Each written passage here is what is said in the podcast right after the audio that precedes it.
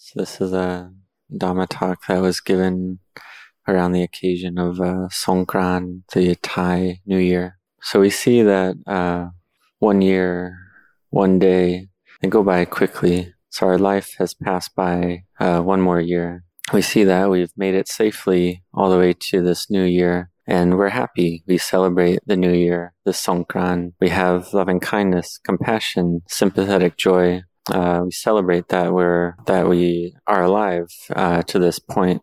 We see that these lives of ours are something that is uncertain. We can compare it to having uh, four mountains, four very large and tall mountains approaching uh, from each direction, from the north, from the south, from the east, and from the west. And these four mountains are destroying and crushing everything in their path and they're coming uh, towards our location and they're unstoppable. They can't be stopped by any force. So we get the news that these four mountains are coming and that they're close to arriving at our location. So we can ask ourselves, how would we feel upon receiving this news that these mountains are coming and they're close to arriving? And this is because uh, death is close to us at all times. So we feel a sense of self and we feel clinging and we feel the sense of self is associated with having wealth, having prosperity, having praise, having gain, having pleasure, and one may have feel like one has everything or one has uh, everything one wishes for has uh, friends and loved ones uh, everything that's desirable. And then one would uh, and these are the loka dhammas the worldly dhammas of the positive of the positive end. And yet even if one has all these uh, worldly dhammas of the positive type all the praise all the pleasure all the gain all the uh, all the fame then would we still feel like we're attached to these things? Would we still be pleased and like these things, knowing that we're about to die? And uh, we wouldn't. We wouldn't uh, care so much for these things. We can look at the example of uh, King Asoka, who's a great uh, monarch who uh, had great faith in the Buddhist dispensation, and he had a, a younger brother who did not have faith in the Buddha Sasana, the Buddhist dispensation. And for King Asoka, he was one who had a high level of faith and did a lot of generous acts supporting uh, Buddhism, and yet his brother still had no faith. So King Asoka endeavored to to show his brother that uh, death is something that's very close by, and even having such great uh, wealth and and so on. Like, given that one's close to death, does one still have an affinity? Does still have a liking and attachment for these things? And his brother answered, No, I no longer uh, want these things or like these things. So even having everything, one doesn't uh, care for these things anymore because one sees that one must die. So in this Dhamma practice, we practice Marananusati, the recollection of death, and we can see clearly in the mind, we can have a clear nimitta or mental image, mental sign that death must come. And it's, it's the same for all beings in the end, that we all must die, and that we're close to death and we see that this body is something that's not beautiful. It has no beauty to it. It's just a, a bunch of uh, organs and body parts wrapped around with skin. So seeing this, we feel very weary, very weary of the things of this world and don't have a liking or attachment to these things. So when we're born, then we're, we're born into this situation. And so for Dhamma practitioners, we practice to see clearly uh, that this is the way things are. And we practice to have the knowledge of insight arise, that this body, something that arises and passes away, that all sankharas, all conditioned formations arise and pass away. They're constantly passing away and passing away. So we practice to see this clearly to see the drawbacks in the never ending cycle of samsara of birth and death. So having been born, then even if one has everything, has all the things one may wish for, in the end, all of this uh, must be separated from oneself. And we can see that this is something that's uh, very scary or a great danger, something fearful. And of all the fearful things in the world, then there's no greater uh, danger, no greater fear than the old age, sickness, and death, because all individuals must meet with old age, sickness, and death in the end. So we can ask, how should we prepare for this? We we see that this is the situation, and so we feel weary we seek a way out. We try to find a way out of this situation. And this way out is the practice of Dhamma. The practice of virtue, collectedness, and wisdom. We don't want suffering. We don't want dukkha. And yet we're constantly laying the causes uh, for suffering to arise, for dukkha to arise. And therefore, this dukkha arises constantly because dukkha arises from causes. So when we cultivate clinging and attachment, then dukkha is the inevitable result. And the Buddha has awakened already. And the, the awakening of a fully awakened Buddha, this is something that's very difficult to have happen. So we can think for ourselves this knower, this knowing element awakening in the heart. When will this arise? We've met with the Dhamma of the Buddha already, and this is a very good fortune and a great value in our lives. We see that one whole year has passed and that we're still alive at this point. And therefore, this is a very good opportunity for us. Our bodies are still strong and still able to sit and walk. And this is a, a great merit uh, for ourselves. So we seek to train our minds to become better, to become better than last year. We see uh, the untrained mind will have greed, aversion, and delusion in the past year. And then without practice, then in this year, there's no improvement. There's just greed, aversion, and delusion all the same. The days pass by and there's no change in the heart and all the material things in this world, we can't take any of them with us when we die. But this greed, aversion, and delusion uh, goes with our heart wherever we go. Therefore, we should be heedful in our lives, especially we having these strong bodies that are able to do sitting and walking. Uh, we shouldn't be heedless. We can see that heedlessness is the or heedfulness is the path to the deathless, and the heedless are as if dead already. And those that are heedless, they still have breath coming in and out, but they are dead to goodness. They're dead to wholesomeness. This is, uh, Luang Pu Cha compared this to a dead person. The person who is heedless is as if dead already, because their life has no value, no use. And if one is heedful, then one does merit, does goodness, and develops the mind to improve. And then we practice to see a convention, samuti, according to truth. Uh, this evening, I was talking with a monk from England, and in England, they had, uh, or someone offered some very beautiful flowers as a homage uh, to their triple gem. And they put these flowers in a, a spittoon as a a container for those flowers. And so we can see this is just a convention because the, in England, they, they were not perceiving the spittoon as a spittoon. It was just a, a beautiful container to put the flowers in. But if one has a different view, then one would see this as something improper, something that shouldn't be done. But there in England, they, they saw it as something that was very beautiful and attractive.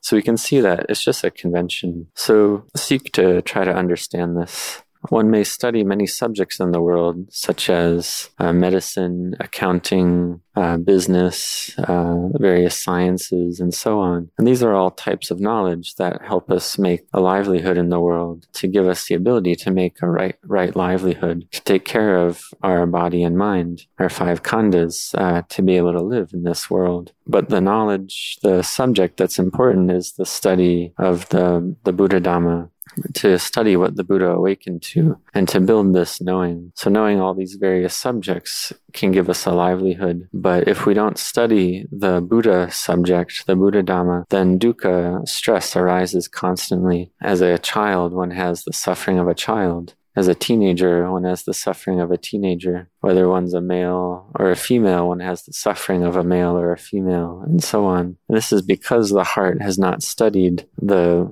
the subject of the Buddhist teachings. So we study the, subjects of the subject of the Buddha Dhamma and we see that we cling. And what do we cling to? One of the primary or fundamental objects that the mind clings to is this body. So therefore, we should contemplate the body, uh, the inner body and the outer body. The outer body refers to the bodies of other humans and animals, other beings that one has a liking for or a disliking for. And the inner body refers to this body that's uh, sitting right here that we have. So we can ask, what is this body made of? What is, what is this body? So we contemplate right there and we seek to know this according to the truth of the way things are. We try to see this uh, clearly. Because seeing with delusion, one sees that this body is a me, it's a mine, it's a self. And seeing in this way, we call Sakkaya Ditthi, the self view. And this seeing things according to self is a cause for suffering to arise. However, we see with wisdom, we see that it's not a self, not a me or a mine. This is wisdom arising.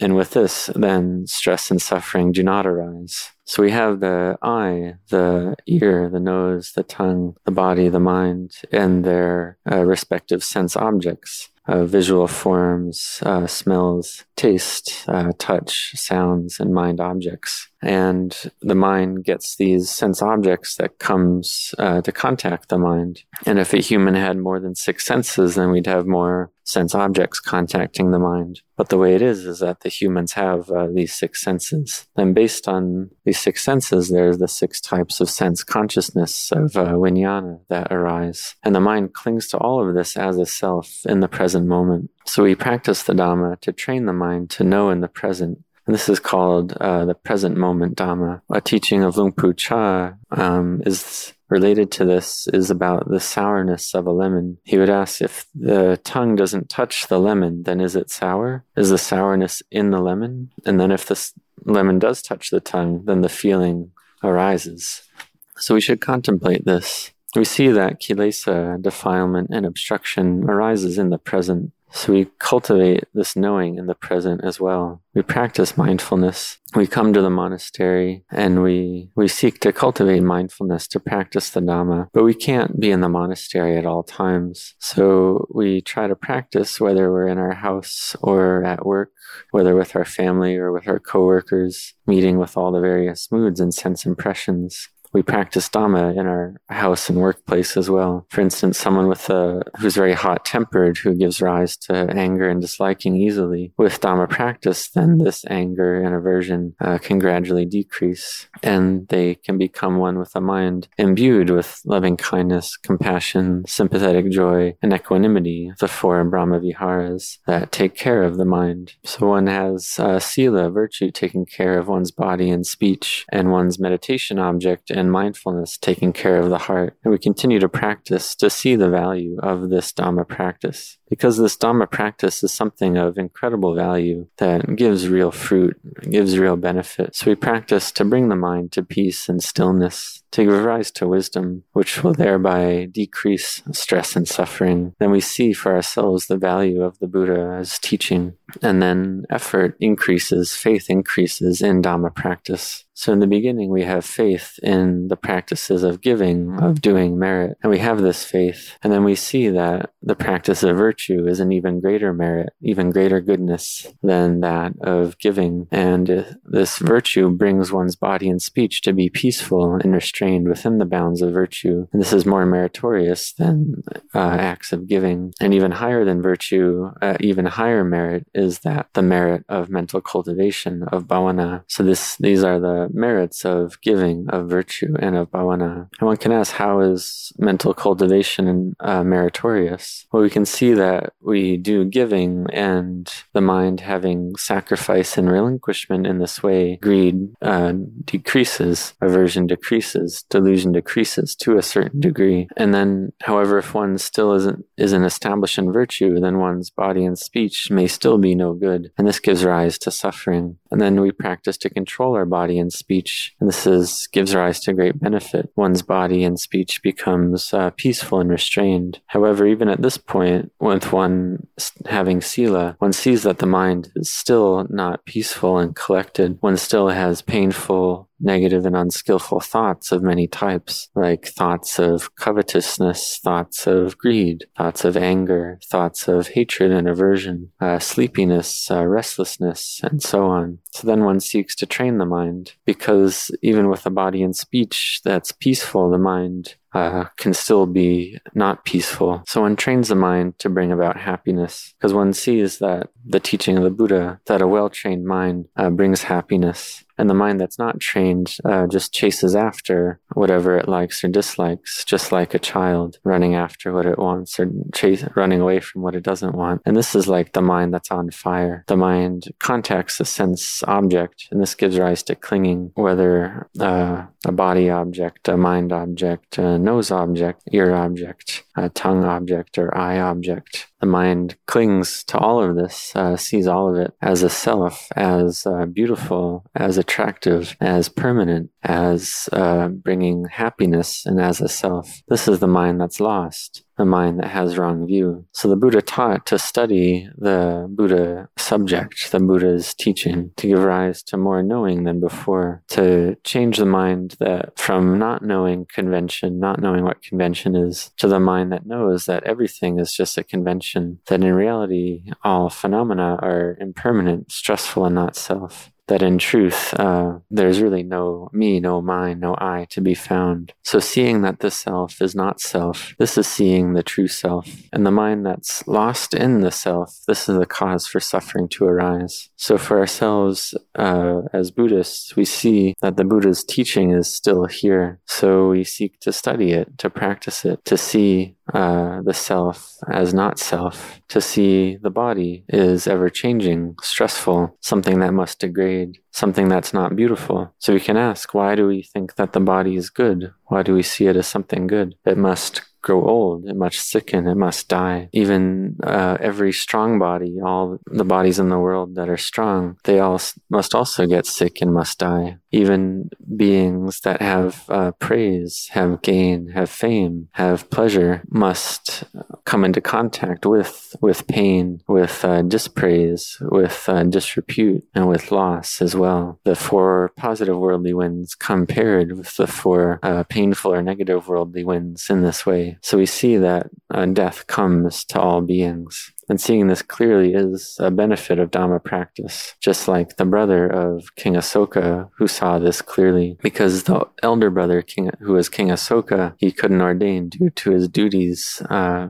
he needed to fulfill as the king. However, the brother, seeing that in the face of death, these uh, worldly pleasures have no value. He sought out ordination, and after ordination, he realized arahantship, full enlightenment. He saw that this life is close to death, and you can't bring anything with you when you die. Just like these four uh, tall unstoppable mountains approaching from each direction, we see that there's little time left. And so we can ask, well, given that this is the case, what should I do? So contemplate this. One can consider, contemplate that one's life has just one hour left, or just one day left, or half a day left, or six hours left. And contemplating in this way, one can ask, well, given, uh, given this, what should I do? Well, the answer is to be heedful, to do goodness, to do skillfulness, to practice virtue, giving mental cultivation, to bring the mind to peace and collectedness, to discard all the chaos and busyness of the mind, all the chaos and busyness of the world, just to, to throw it out. So in this new year, in this Songkran time, uh, may you be heedful in this. So we see in this year, we have faith we have the intention, the firm intention to bring our minds to goodness, to do goodness. Many of us have come from very far away to the monastery. And so this means that we are individuals with heedfulness. We have the firm intention to practice goodness, to make merit through giving, through virtue, and also listening to Dhamma and then contemplating in line with that Dhamma to give rise to knowing. And one can ask, uh, this Nibbana, is it something stable and lasting? Some individuals may doubt about this, whether it's stable or unstable, because we've heard the teaching that all dhammas are unstable and impermanent. So why is it that nibbana is stable and lasting? We see that this nibbana, its coolness, whatever to whatever degree greed, aversion, and delusion decrease, to this degree coolness uh, arises. So when greed, aversion, and delusion decrease and are extinguished to the point where they don't arise again, this is giving rise to nibbana. Uh, therefore, our minds um, have nibbana to some degree even in this moment, because we're sitting here and greed, aversion, and delusion are decreased. The mind is open and at ease. So we can call this a temporary nibbana. While listening to the Dhamma, we can contemplate, see clearly, and this is seeing nibbana. And the mind needs mindfulness, collectedness, and wisdom in order to contemplate the truth, to contemplate death. So may you be heedful and see uh, this nature of impermanent stress and not self. If we see that everything is, is all good and pleasurable, then we're stuck in that goodness. If we see everything as bad and painful, then we get stuck in that badness and painfulness. So try to practice according to the middle way. Wherever you go, you see that materiality and mentality is all ever changing, stressful and ownerless and not self. One sees all the objects of the six senses. When one, whatever one likes, one feels happy. Whatever one dislikes, this brings one unhappiness. This is not the middle way. So practice to see everything as a convention, as samuti, as anicca, dukkha, anatta, impermanent, stressful, and not self. One sees uh, materiality and mentality, all the five aggregates, sees them clearly according to the truth. Seeing this clearly in the heart, one meets with the Dhamma. If one just sees uh, just the externals of things, uh, that just the external appearances of the world, this is a cause for suffering to arise. So we train our minds to see the noble truths, to have mindfulness and wisdom established with regard to all things. So May you all have uh, success in your practice. May you grow in goodness. May you have all types of prosperity and good fortune. May, may you and your family and your loved ones uh, be healthy, be safe, have prosperity, have uh, coolness, have wellness. May you grow in Dhamma. May you grow in blessings.